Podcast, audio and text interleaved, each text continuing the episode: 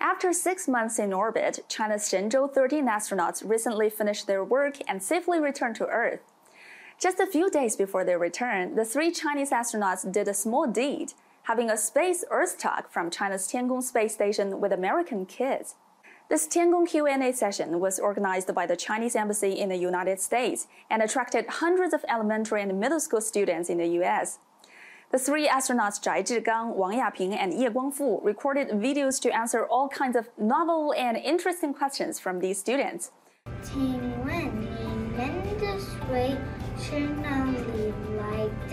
Have you ever thought about putting archaea bacteria on the moon or on Mars, seeing if we'll actually form life on the moon or on Mars? How often do you need to conduct EVAs, and for how long do you need to do so? 如果你不会工作的话，你会做什么好玩的事情？The three Chinese astronauts patiently delivered detailed explanations and conducted space experiments in response to their questions so that the youngsters could better understand space in a more vivid way. In Washington, elementary and middle school students holding a board reading Welcome Home recorded a video for the Chinese astronauts.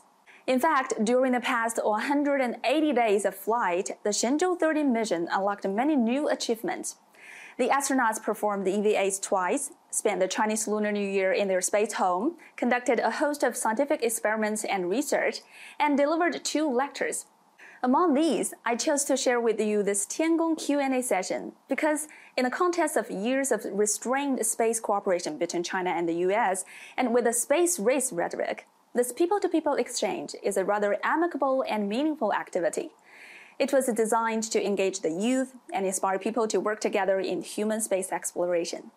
Many of you may have noticed that China has launched frequent manned spaceflight projects over the past two years. Currently, there are plans for six missions, and two batches of astronauts will visit China's space station. Meanwhile, 16 countries have passed the application to join China's space station, Nine projects from 17 countries have also been selected as the first batch of scientific experiment projects on China's space station. In addition, China has been providing cooperation opportunities for developing countries to facilitate their independent innovation and participate in projects on the space station. Over the past 20 years, China has also held similar exchange activities on the subject of space with young people in Thailand and Namibia. The international community considers China a confident aerospace power.